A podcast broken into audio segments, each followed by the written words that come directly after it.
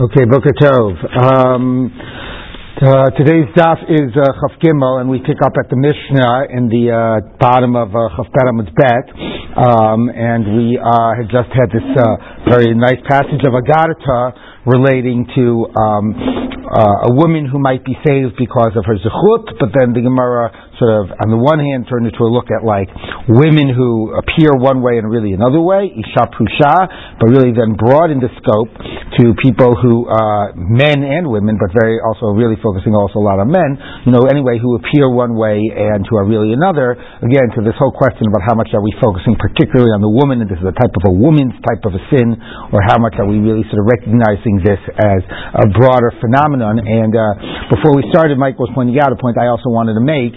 First of all, I just wanted to repeat the last line of the Gemara before the Mishnah because it's such a good line, um, and uh, you know, in terms of like distilling a certain uh, person personality type um, that's in the Gemara that's used obviously later in rabbinic literature is uh, people that are Maaseim k'maaseh zimri muvakim pinchas.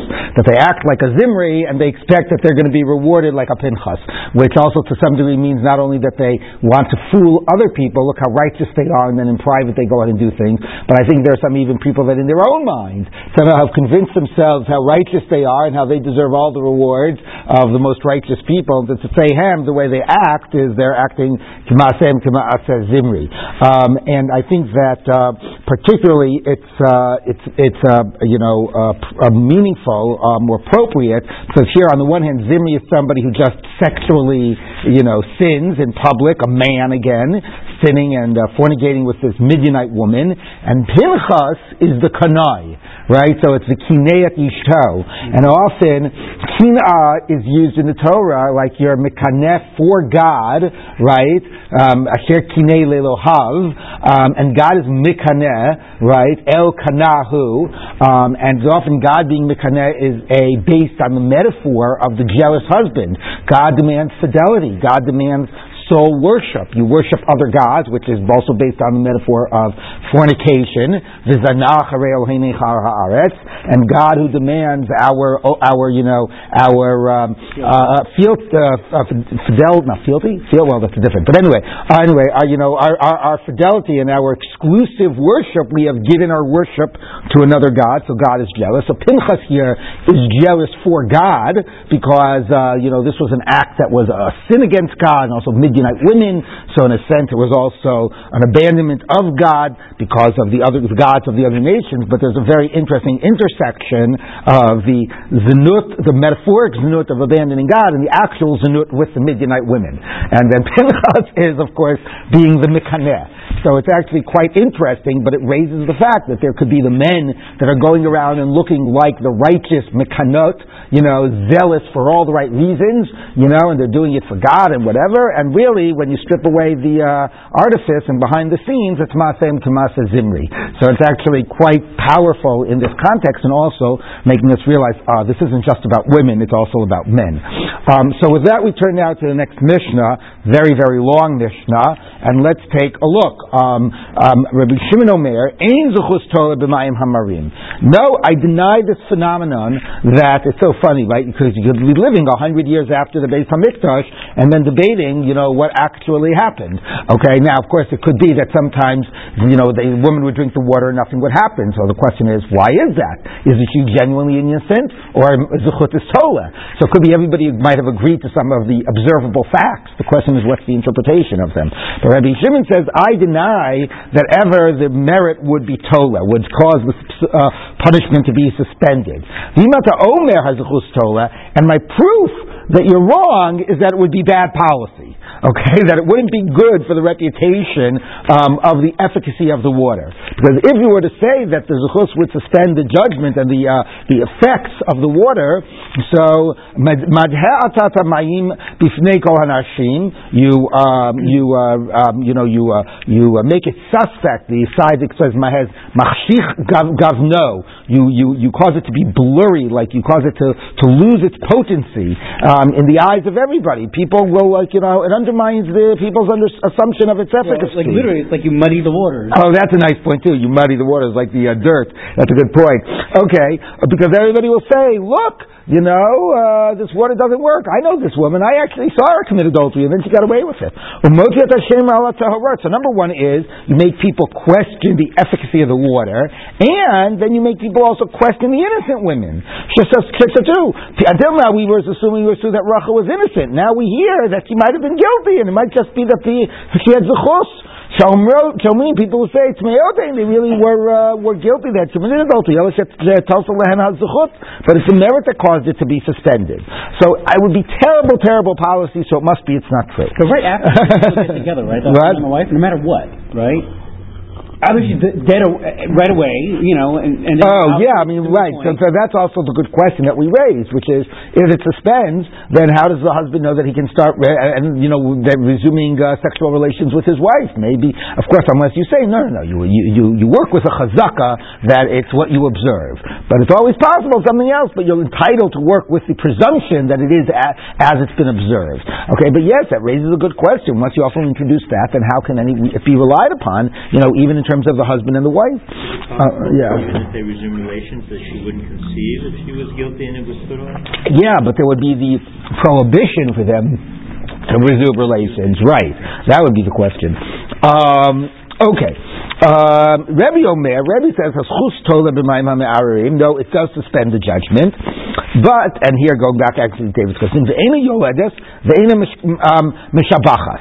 And, but however, if it's only because of the zechus, obviously the waters don't have their positive effect. It doesn't mean that she gets, you know, her body improves, like in terms of its ability to bear children. And she doesn't bear children, maybe it also does have the negative, like even if she naturally would bear children, the waters still have the effect that she's not able to bear children. And maybe what Rebbe is saying is, and maybe that lets people know, because since the Torah says, the Nikasav and Azara, and then you say, hey, wait, wait, she drank the water and afterwards she didn't have kids, she, so, but the Pasuk says, Azara. Ah, now now we know it must have been that it was the zechus was tola. And then they'll know, maybe there's a subtle answer to the other point, then they'll know that the other women really were uh, innocent, because the other women, after they went through with it, got pregnant. So maybe Rebbe sort of sees that this is part of how people, part of a response to Rebbe Shimon.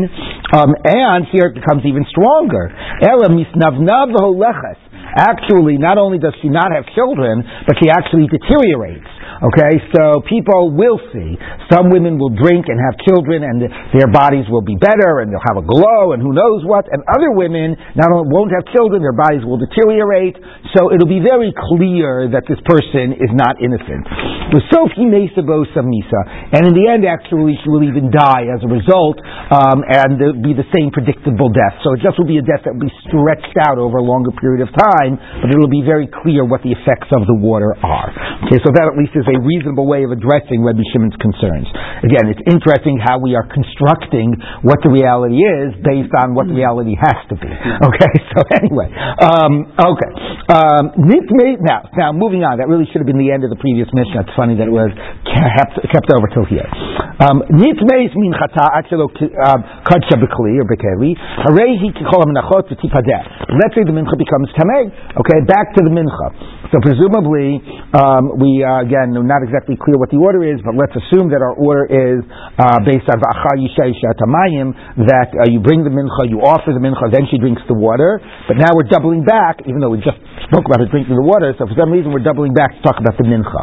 If the mincha became tamei before it was put in the kli so then it's like all menachot before they've been sanctified in the vessel that could be redeemed. Then it's just kedushas peh, and the kedushas peh can be transferred. Um, to money or to something else, and then a new mincha can be brought in its stead. But once it's been sanctified by the Kli Sharet, then it's considered Kedusha Haguf, not just a Kedusha that's been instilled in it, but an intrinsic Kedusha that defines its very identity. And Once something has a Kedusha Haguf, it cannot be redeemed, it cannot be taken out of the Azara. If it becomes Tameh, it has to be burnt in the Azara.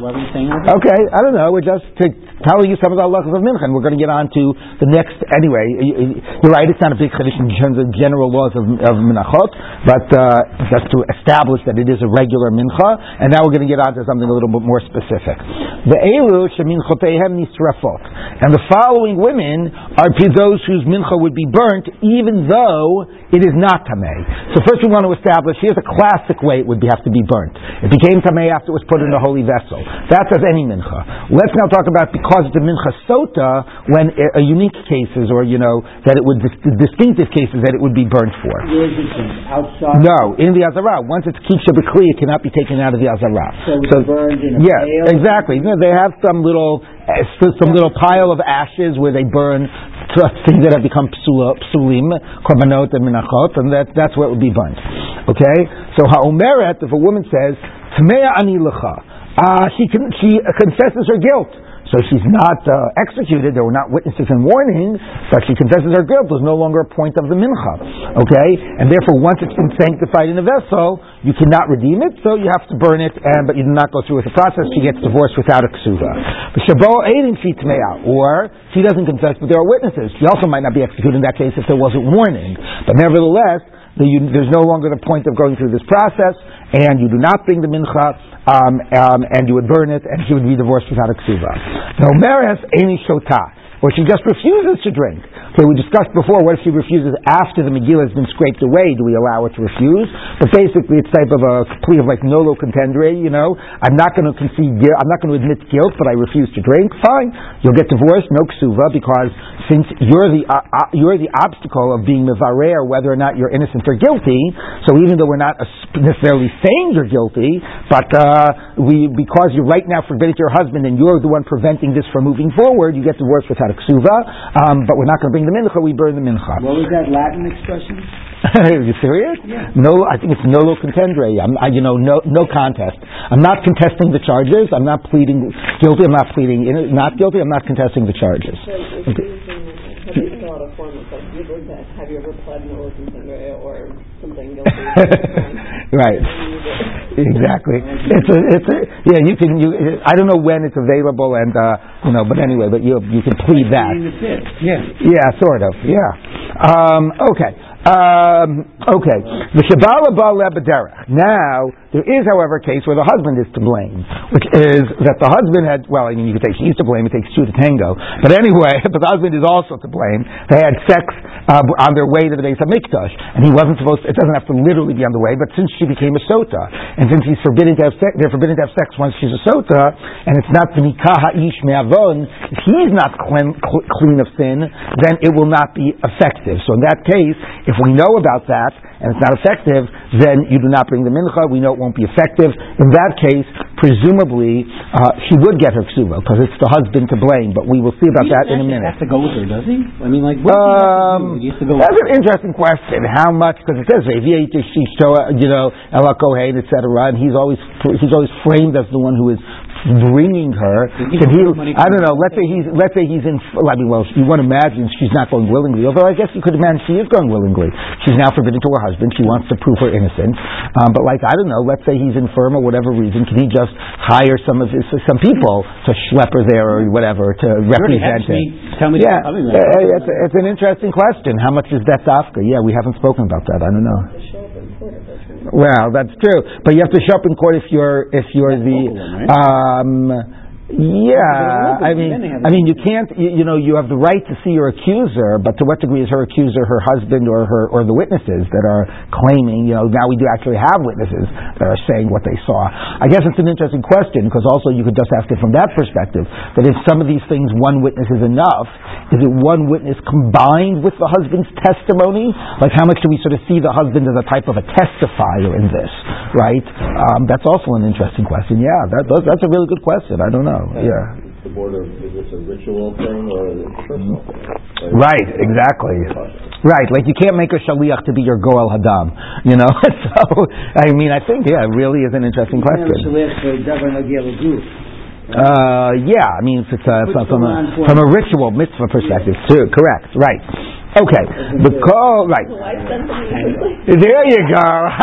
exactly, exactly. Can the wife send someone in her place? The call, it's like, it's like, it's like, can you, can, can you take my, it's like, it's, no, but it's like, it's like, can you take my urine test for me, you know?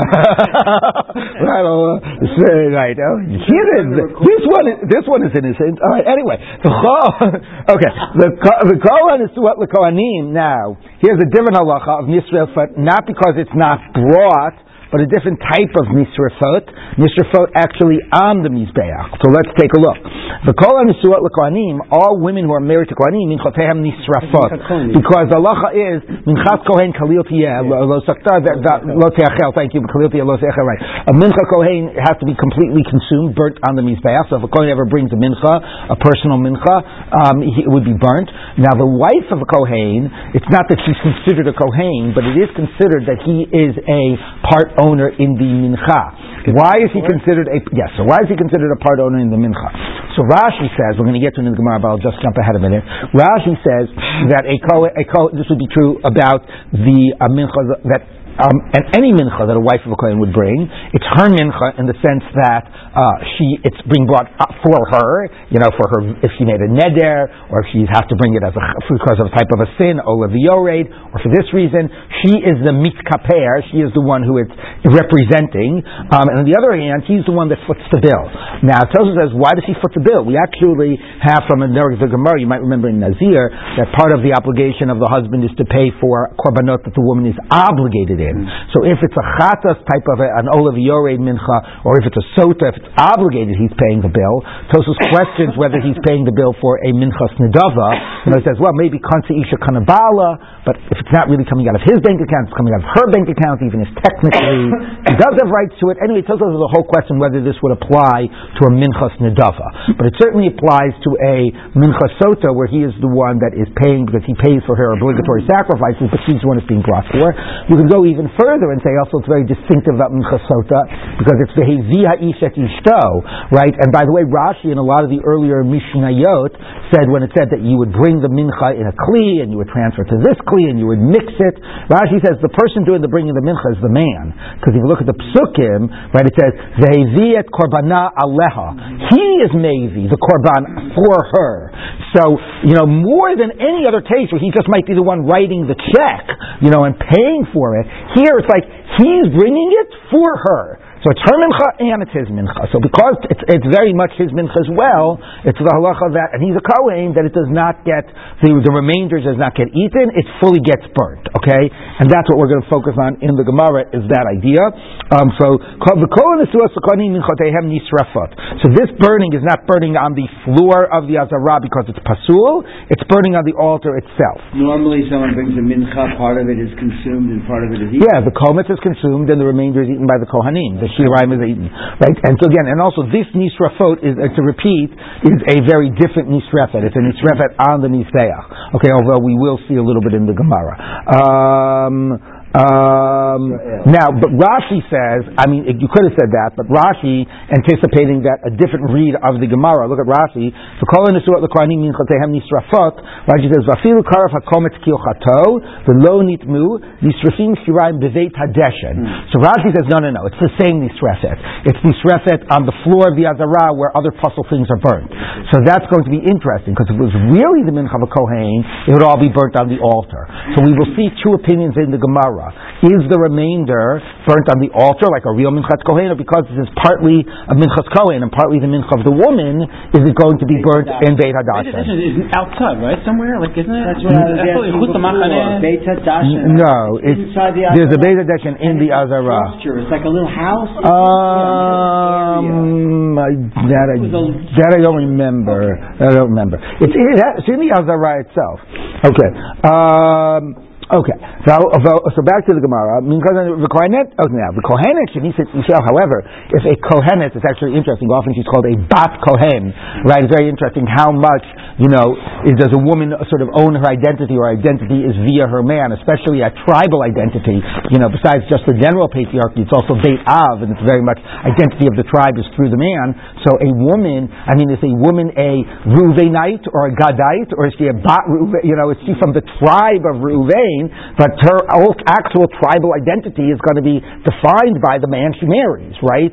So very often you have like Bat Kohen, right? But here is actually interesting that it calls her a Kohenet. Okay, but that's what it means. A woman who is, whose father is a Kohen. A Kohenet, um, that type of a woman, Minchateha Ne'echelet. So if she's married to Yisrael, then she doesn't have a Kohen status herself, and her husband isn't a Kohen, so therefore it's a normal mincha. So therefore, uh, the, the parts would be burnt on the altar, and the remainder would be eaten by the Kohanim. Um, Ma bein Kohen leKohenet. What's the difference between a Kohen and a Kohenet? Again, so interesting. Now we're going to get into a, a Mishnah that enumerates a whole list of male-female differences between Kohanim, and then differences between male and female Yisraelim. Very interesting that we just sort of digress into that point. Okay, and also again, very interesting that it's calling her here Kohenet and not Bat Kohen. Ma bein Kohen leKohenet. What's the difference? Minchat Kohen Kohenet nechelet. The mincha of a Kohenet married to Yisrael would be eaten because she doesn't really have a Kohen identity. So it's ultimately the mincha of a Yisraelit. Uminchat Kohen ain't an echelet. The mincha of a Kohen is not eaten. And similarly, we saw by a woman married to a Kohen. Kohenet mitchalelet. A kohenet, a kohenet, her status could be could be considered. She could be a chalala. Her status could be violated. Well, not just here violated of sota, but to become psulal kohen. So if a woman has sex with a man that is, uh, you know, forbidden to her, um, then um, actually, this is interesting. It's not really a kohenet. It's really a any woman, whether she's a bat kohen or a bat yisraelit. If she has sex with a man that's forbidden to her, let's say she's uh, an almana that has sex with a kohen gadol or something. But let's say, you know she has uh, other types of forbidden sexual acts, um, she becomes considered a halala and forbidden to a kohen. Okay. Um, however, so it's really not limited to kohenet. Any woman uh, under by doing certain forbidden sexual acts will be forbidden to a kohen. Okay. Has sex with a non-Jew. Uh, yes.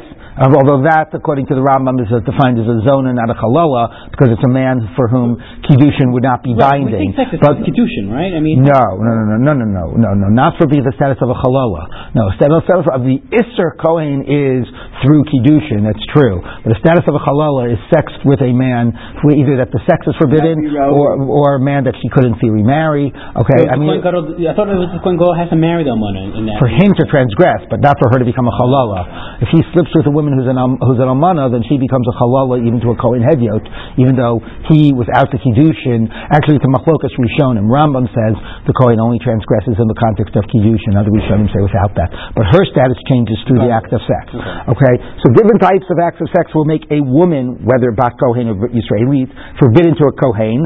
But kohen kohen eno mitchalel. But if the kohen he can do any sin under the sun and any sexual sin, and his kahuna status is not affected. So, so okay, so there are there are sort of social, uh, you know, halachot that are based on trying to, you know, uh, control the situation, you know, and have sort of social censure, um, and therefore a kohen who is currently married to a woman he shouldn't be married to, we don't allow the duchen, but uh, once he divorces her, we do. It's just a way of exerting a certain type of a, you know, social, social pressure. pressure. on that situation. So um, becomes a halal only by being born born from it correctly. Kohen only if he's Kohen exactly exactly. if some exactly. If someone is born a a kosher Kohen he, he cannot that status cannot be lost. Okay, which is again very like you know that really speaks to the uh, um, you know to the uh, uh, uh, uh disparity. Thank you, lack of parallel here.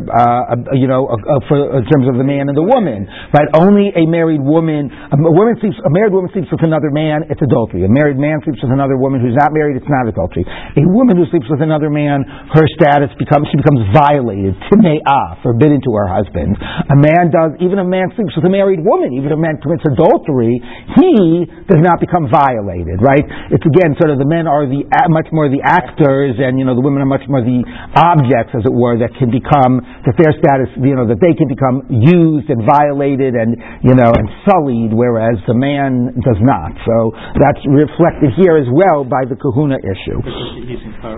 What? Yeah, he might get a of misa, but if he, but whatever his sin is, his status isn't affected. You know. Um, okay. Um, Kohenet mitam alimetim. A woman who's a daughter of a Kohen, you know, whatever, a Kohenet can become tametim mate. Ain't Kohen mitam alimetim, but a Kohen cannot. Uh, the, by the way, the uh, Tosefta also has this list, and it lists some things that are missing in the Mishnah, like the, like a really obvious one. It says, Kohenet eina mishameshet al mizbeach. The Kohen mishameshet al mizbeach. Like, oh, okay, that was a good point, right? All right. So, uh, Okay. what do you mean uh, uh, uh, She has no prohibition about becoming impure. Go, she, can go the... she can go into a Beit Kvarot. A woman who is father is a Kohen, is not, her, she is not a Kohen. She can go into a Beit Kvarot. What's your problem? Oh, oh, I see. Okay? Um, Kohen ochel b'katzei kachim. Yeah, I know. Kohen ochel b'katzei kachim. A Kohen eats the holy of holy sacrifices, the chatas, for example, in the asham, in the azara.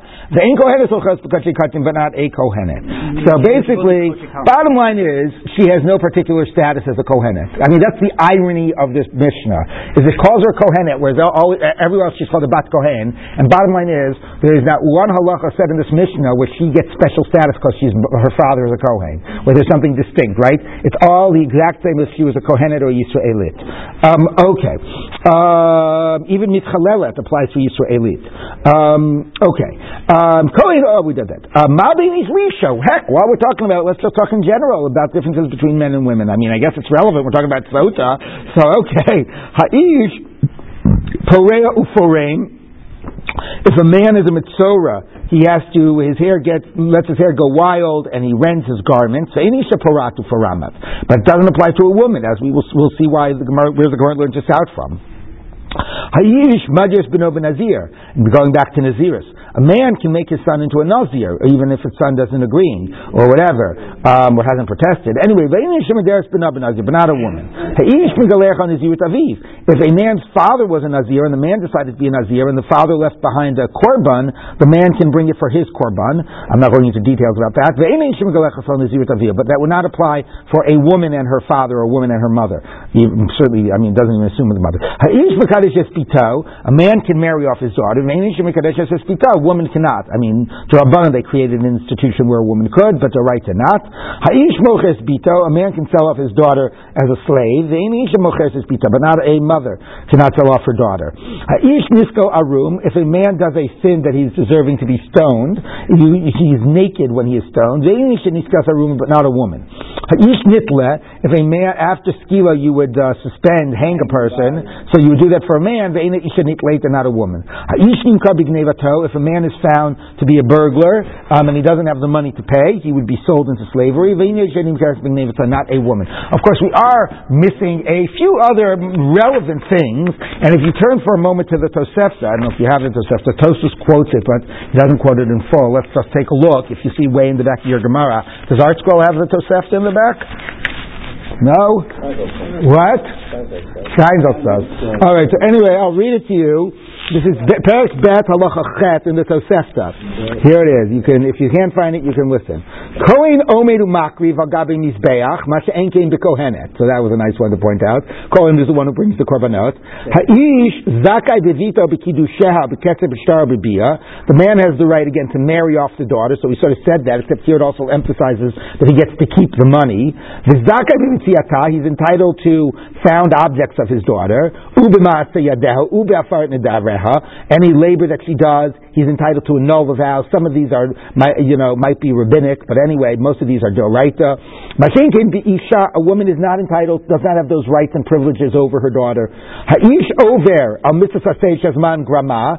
A man will, to say it as will violate by not performing positive mitzvah. It could have said chayav b'mitzvah man grama. Mashin can ha'isha. A woman is not. Okay, time down mitzvot. Hayish over about takif about shchit.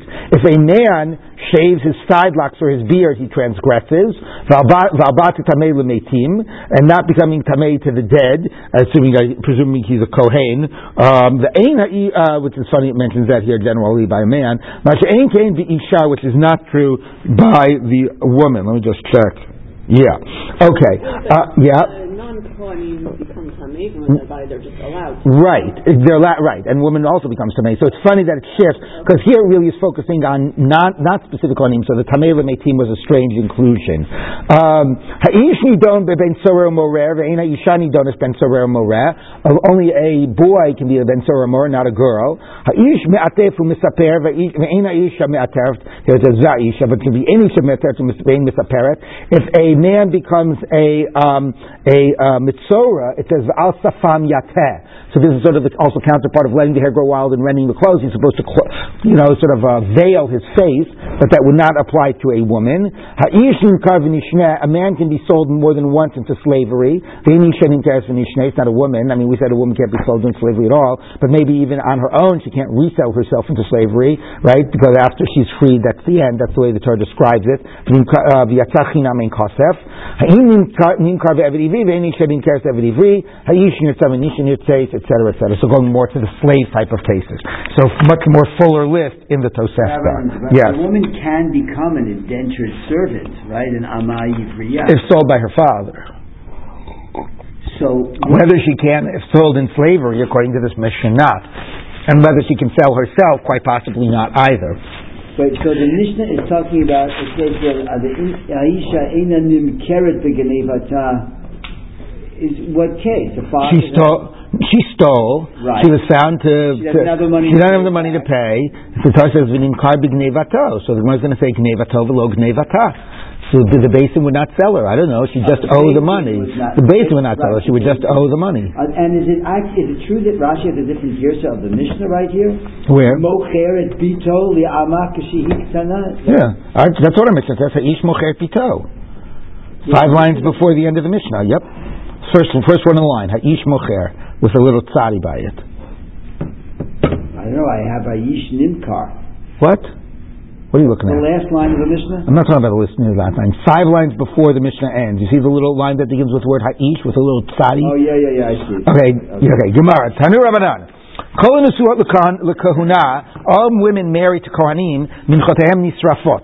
The mincha would be burnt. Now we have to decide what it means to be burnt, because it's partly a mincha of a Yisraelit, which is the remainder is eaten, and part of its, its part status is that of a Kohen, which its remainder should be burnt on the Mizbeach. So what are you going to do with it, and where are you going to burn it?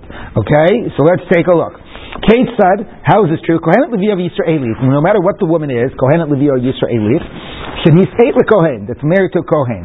The ain minchata ne'echelet, you can't eat the remainder of the mincha, because he's a part owner in it, and from his, and therefore it has the status of minchat Kohen, which is lo yeyachel, cannot be eaten. The ain ole kalio, but you don't just burn the whole thing as one unit on the mizbeach without taking a kmitza, because by, by a mincha Kohen, you don't do a kmitza, you just burn the whole thing on the mizbeach.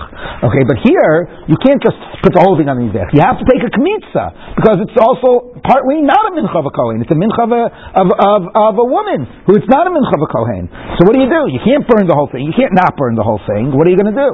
Um, Ella, so what you do is you take the kmitza because from its identity as a minchat Yisrael, Yisraelit, you have to take a kmitza. Okay, so you burn the kmitza separately. What do you do? Because again, it's minchas kohen, you just burn the whole thing as one unit. What do you do with the remainder? So the remainder, because of its status of a minchat kohen, you burn the remainder. So you're sort of yotzei both. You did a kmitza as a minchat Yisrael, and the whole thing got burnt as a minchat kohen, which could work. The only problem is, one minute, its status as a Minchat Yisrael, were you allowed to burn the remainder on the Mizbeach? Is that an acceptable thing? Good, you did the Kmitza. Good, you burnt it up, but are you, were you allowed to burn the remainder? So that's what the Gemara asks. So the Gemara says, Ikri kan, one minute, you should apply here the pasuk. Anything that part of the sacrifice was offered up on the fire, the remainder cannot be offered because that's based on the pasuk that says ki. Uh, hold on, Rashi quotes the pasuk. What is it? Um, ki kol sor v'chol zvash So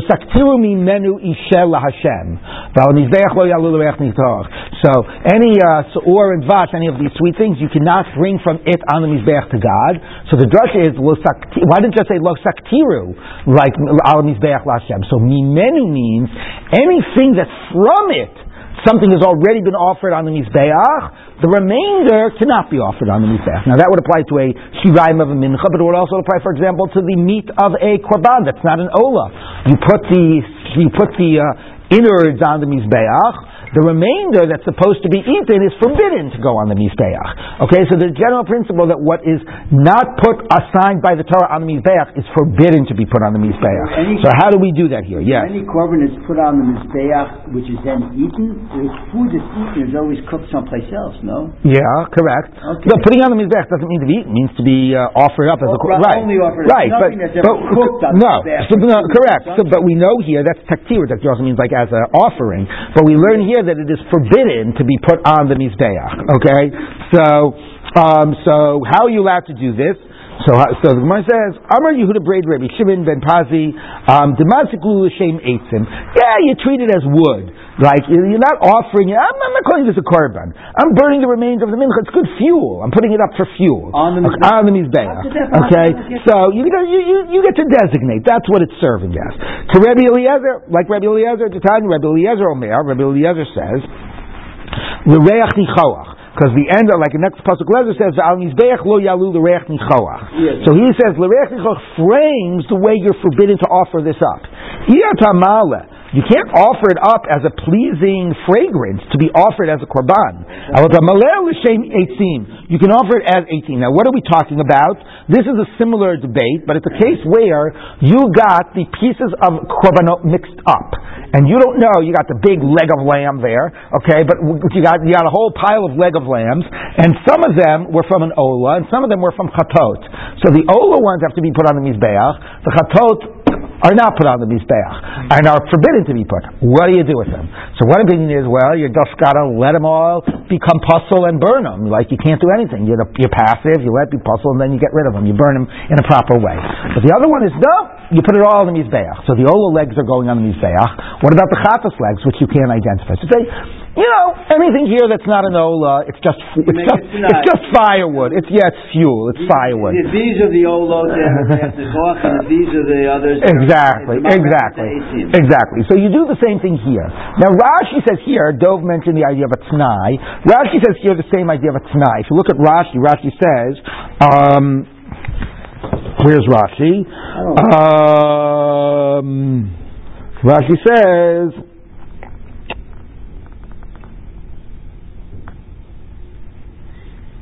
Um, yes, Demasik L'Shem Eitzim, like six, five lines before the lines get wide, six lines before they get wide.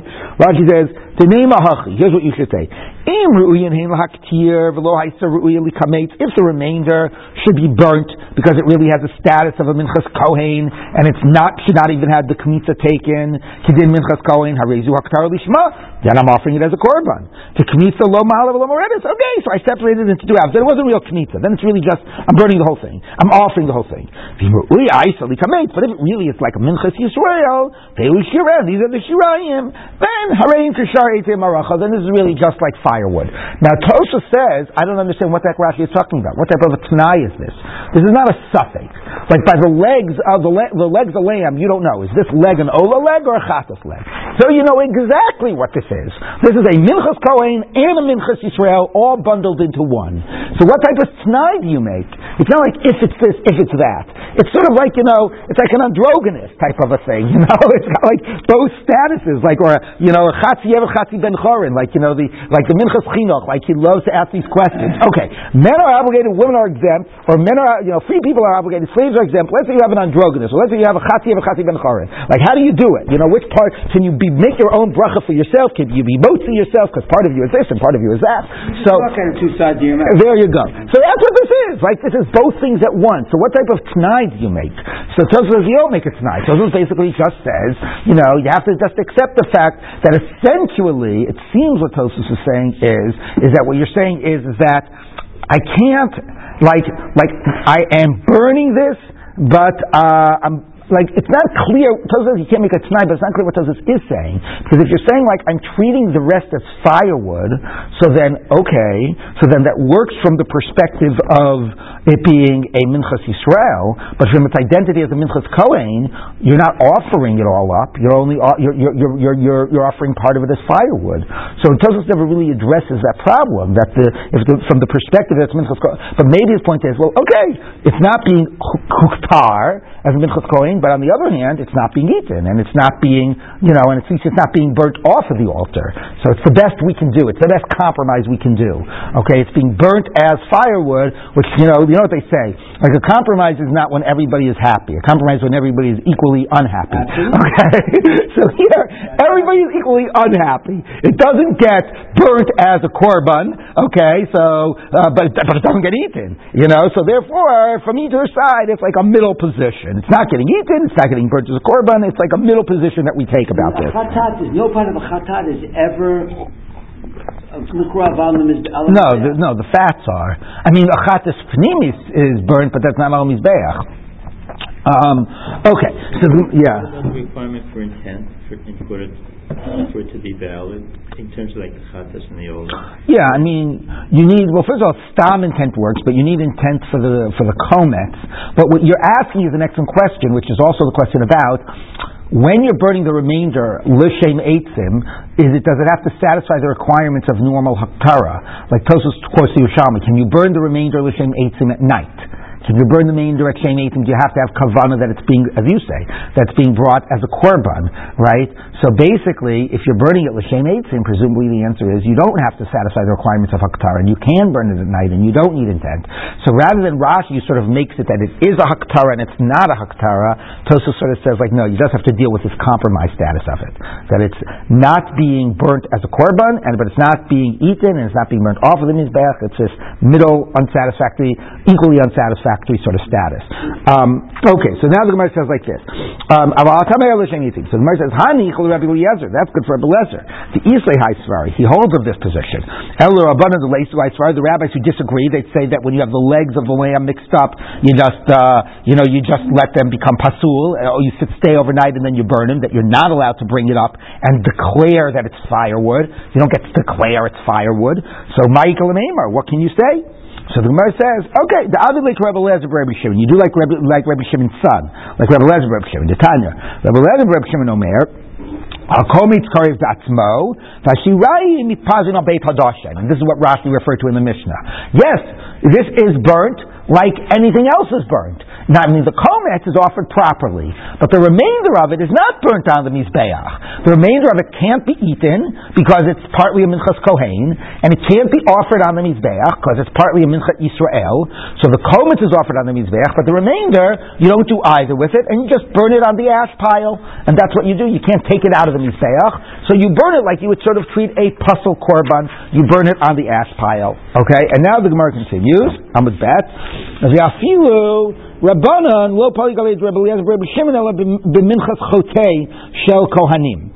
The Bat HaKravi. Now, actually, the Eliezer Rebbe Shimon's statement was not about the legs of lamb. It was about a third scenario. The third scenario is the following: is what happens when a kohen brings a mincha olav yored?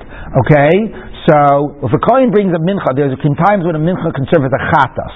It's the type of sins that are olav yored, that are very, you know, based on your your uh, your your income, your finances. Okay, so if you're very poor, you bring a mincha. Now, when the Torah says if a mincha brings such a kohen brings such a korban, it says um, the pasuk is Rashi. Let me remind myself what the pasuk is. Rashi quotes the pasuk. The pasuk is. Uh, what does it say? Vaisala kohen kamincha. This shall be for the kohen like a mincha. So what does that mean?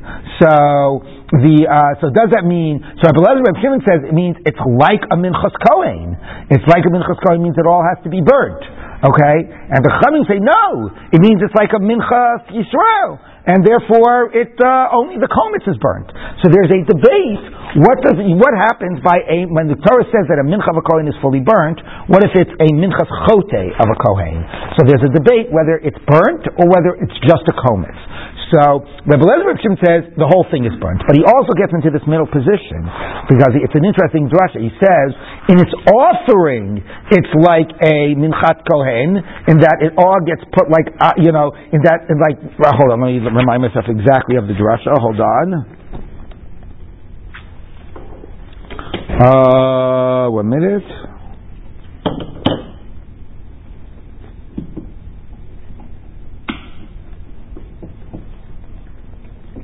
Oh, no, hold on. I missaid it. One minute. Is when a coin does make Makes a minute. Makes them. Yeah, one minute. Shmiat kol. or Bitui Sivatayim, or Tumas Mikdash. Kaddish, uh, Okay, so basically, here's the way it works. The Rabbanon say that it is fully like a Minchas Kohen, and the whole thing gets burnt. And Rabbi Lezer Reb Shimon takes a middle position. And Rabbi Lezer Reb Shimon says, no. It doesn't say Vaisala Kohen Kim Minchato. It doesn't say it's like a mincha, it's for the Kohen like his mincha. It says like it's for the Kohen like a normal mincha, and you do a kmitza. On the other hand, because it also is not a minchas Yisrael, you're not able to eat the rest. So he gets into the similar type of a middle position. That a minchas chote, on the one hand, it's a kmitza, it's kimincha, like a normal minchas Yisrael. On the other hand, it's also a minchas kohen, so you're stuck. What do you do with the rest? He says you burn it beveis hadeshen.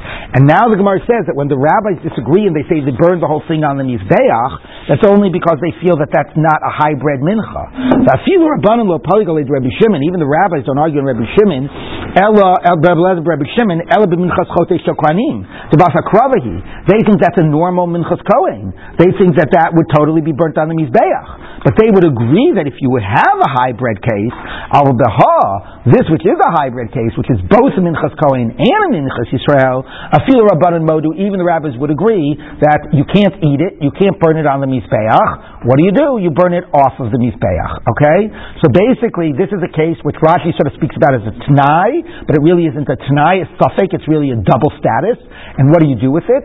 So you bring the shirayim because of its status of minchas Yisrael. What do you do with the remainder? You can't eat the remainder, you can't offer the remainder, so the remainder gets burnt in the floor of the azara. The other position is no, you burn it on the mizbeach, but you treat it like firewood. But even that position was conceding that you don't really offer it on the mizbeach, and that's your questions, David. Like you wouldn't have the halachas of it could be offered at you know it wouldn't be have to only be a day. It wouldn't matter what your machshava was and so on. It would be offered as firewood. So what does Rashi say? At the very end of the Rashi, Rabbi Shimon, Pali Glediyamar Kometz Karev Liatzma, V'Shirai Mitpazrim Le'ibud.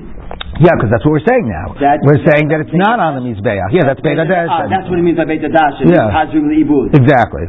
Okay, so now the so that was the Minchas Kohen, which was the most uh, unusual part of that Mishnah. The rest of the Minchas is just a quick list of differences, and now the Gemara is just going to give the psukim, which are the basis for these differences. Bat Yisrael Hanisu al Kohen. So if a Bat Yisrael is married to a Kohen, again, as we said, the Korban has this double status of a uh, Minchas Kohen and a Minchas Yisrael. So my time at the Makrav, Kol Minchas Kohen Kaliotia Lo Seachel. Kohen velo Kohenet. If it's a Mincha of a Kohen, it's not eaten, um, and it's all offered up. But a mincha of a kohenet, meaning a bat kohen, uh, is treated like a normal mincha, and you offer up the kometz. And something that is a mincha both of the wife of a kohen and the kohen himself, it's a double status, that would have this strange halacha. But that starts with the idea that a simple mincha by a non-kohen, even a bat kohen, is kometz, and a mincha of a kohen is all offered up. Okay? Now, Kohenet mitchalel et kohen eno mitchalel. A woman's status can become violated or whatever, invalid for a kohen, but the kohen status cannot, will not lose his status.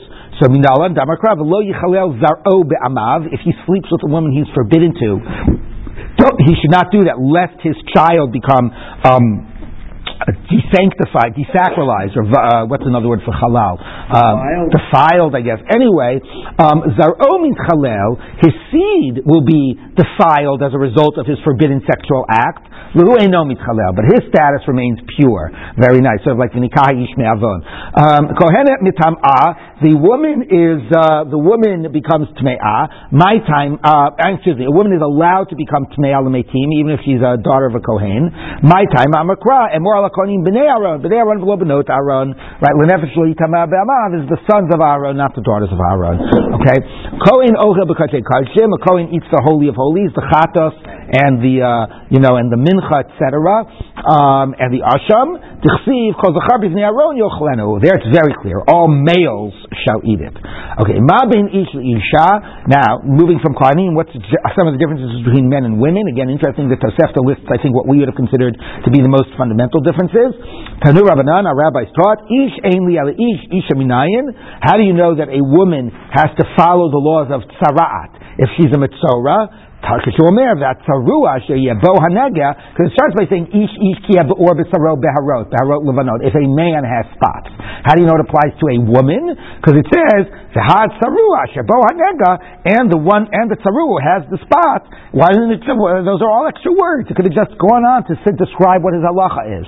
So those extra words are saying harei kan shnayim. There's another person who can be a mitzvah, not just a man, even a woman. Equal equal opportunities for being a tamud ish. So why does it emphasize man? Linin shelamata for some of the behaviors of a mitzvah, not tuma. Tuma would apply equally to a woman, but some of the other active behaviors, ish porea foreign, a man lets his hair grow wild and rents his clothes, etc., and, and not a woman. A woman would not. The, oh. Going back to the going back to the. Um, becoming common. What's what's the halacha mean that a woman would? I mean, be forbidden. Context of the Bnei Aaron. Yes, Hashem. Right? Um, yeah, but you can't say that because, like, the Isra of coming Tameh applies even when there's no Beis HaMikdash, you know. But um, I mean, Isra of Tumah for Kohanim would apply even if they were like in Chutz La'aretz, if they're, you know, not I mean, but even no Beis HaMikdash. The only thing that the Torah addresses about a female in the family of a Kohen is Bas Kohen.